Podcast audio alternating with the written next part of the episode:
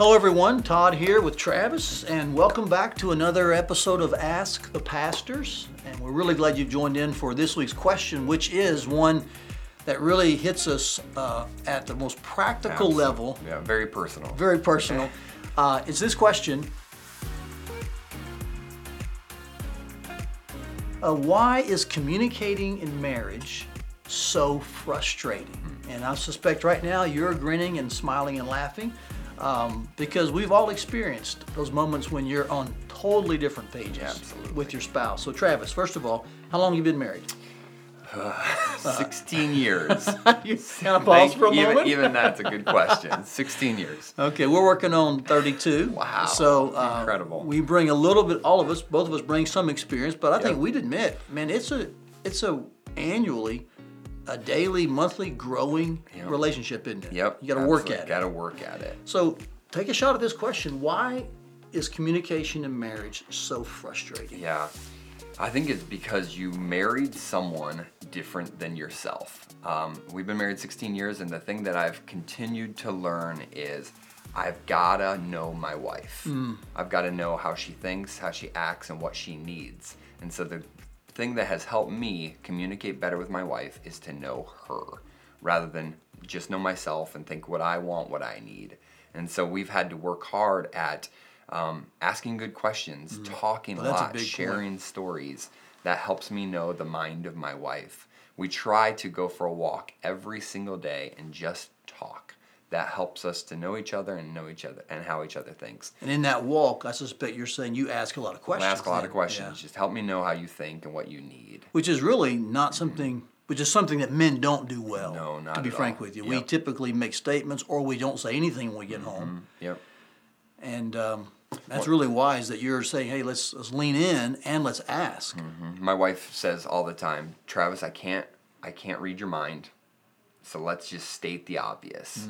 And she'll say that too. One of the things that she's learned is Travis can't read her mind, so she needs you to just say it. Like so if she wants the dishes cleaned, instead of just showing me a sink full of dishes, tell me like Travis. Yeah. It'd be really nice if you could empty the dishwasher or clean the dishes. And then you need to hear that without assuming that Nope. she has like a coded message Yep, in there. we need to state the obvious. Yeah. It's helpful. So we called that, um, we still call that in our marriage, we call that face value communication. Hmm. And so, in fact, when our church first started, within the first year or two, and there'll be some here who are watching or listening who will remember this, hmm. we had a marriage weekend seminar and we taught on uh, face value communication, which is just what you described hmm. being able to state the obvious mm-hmm. in an honest way without offense. That's right. Like, hear it just factually. Yep. It's not criticism. It's It's, just a fact. because you can't really learn and know right. without that information. Mm-hmm. You know, you're you're you're really explaining to us what First Peter, I think it's chapter three, says when it says to husbands to live with your wife according to knowledge, mm-hmm. or another translation says based on how well you know her. That's right. Hmm. And you don't get to know someone unless you're doing what you're saying, right? Yep. So different personalities Yep. means you have to bridge that gap with communication, questions. And there's a lot of ways to learn that. We've done personality profiles, Enneagram. We've done a lot of those different tools. That's all they are is tools to help us see, oh, Hmm.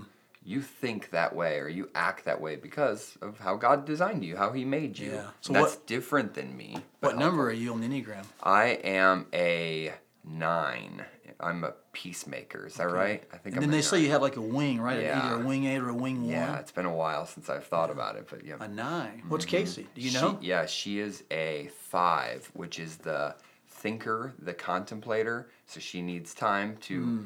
think through things where I'm more spontaneous. Just Okay. go with what your gut says. So, So Julie, Julie labels me a three, okay.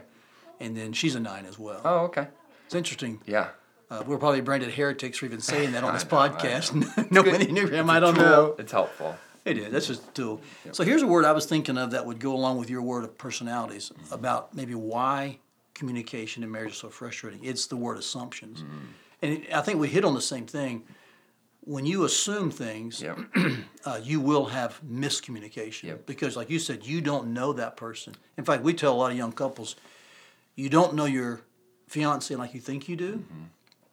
And we've even moved away. and I'll just go and kind of lay this on the table. We've moved away from premarital counseling to postmarital counseling. So Mm-hmm. We meet with a couple maybe once or twice before the marriage, go over the ceremony, maybe do some inventory. But we have found that meeting once a quarter the year after their Yeah, marriage, it's good. and uh, one couple we were with when we uh, we suggested this, and they said we'll do it.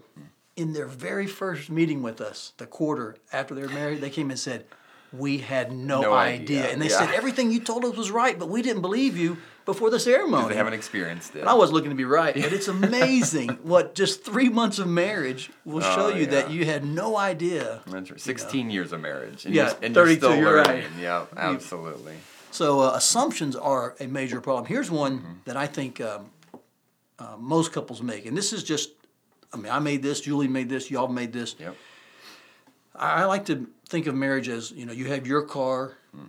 and your spouse has their car, Mm-hmm. and so we know it's merging into one flesh, right? But what we actually think is they're going to get into my car. We think that we would never voice that. But we say, okay, we're here's this entrance ramp. We're all coming together, and we're going to say I do, and then you're going to get in my car. Right. Nothing's going to change. But the other person thinks that too. And what happens is typically you have a crash. yeah, collision. And You're mm-hmm. fighting over who gets in what car. Like, well, we, we celebrate holidays this way. Right. We go on vacation here, or we spend money like this, or we budget this way. We have two accounts. We have one account. Mm-hmm.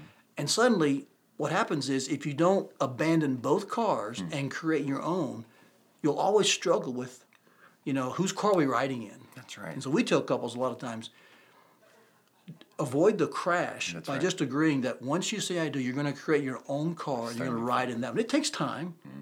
And like you said, it takes a lot of questions, a lot of communication, but you can't assume that they're going to get in my car. Yep. Because they're not. yeah, and, talk about everything, right? Yeah. So what's Christmas look like? Don't assume. Exactly. You're exactly right. Hmm, that's And good. those all those issues you, you mentioned, they look that way because of people's personality, Yep. their tradition. Yep. Jill and I make this comment to a lot of young couples that you will find in the first year of marriage that you'll think the way they were raised is almost a genetic issue. It's not, but we're, it's so deeply embedded Yep. that you cannot just easily cut that away. And so you put those two people together with all their assumptions and no questions, and uh, you- this is why communication is so frustrating. Yep. So it's a huge topic, isn't It it? is absolutely. Yeah. Takes a lifetime to learn. Um, so that's just a brief. I mean, we're just scratching the surface, but we want you to know, both of us as pastors here, um, we we really value marriage, and we think communication uh, is just vital and critical to a good marriage. So work hard at it, men and women. Ask a lot of questions, um, and don't make any assumptions, and that will be at least a start Yep. to increasing communication in marriage. Well, thanks for being with us today on Ask the Pastors, and we'll see you next week.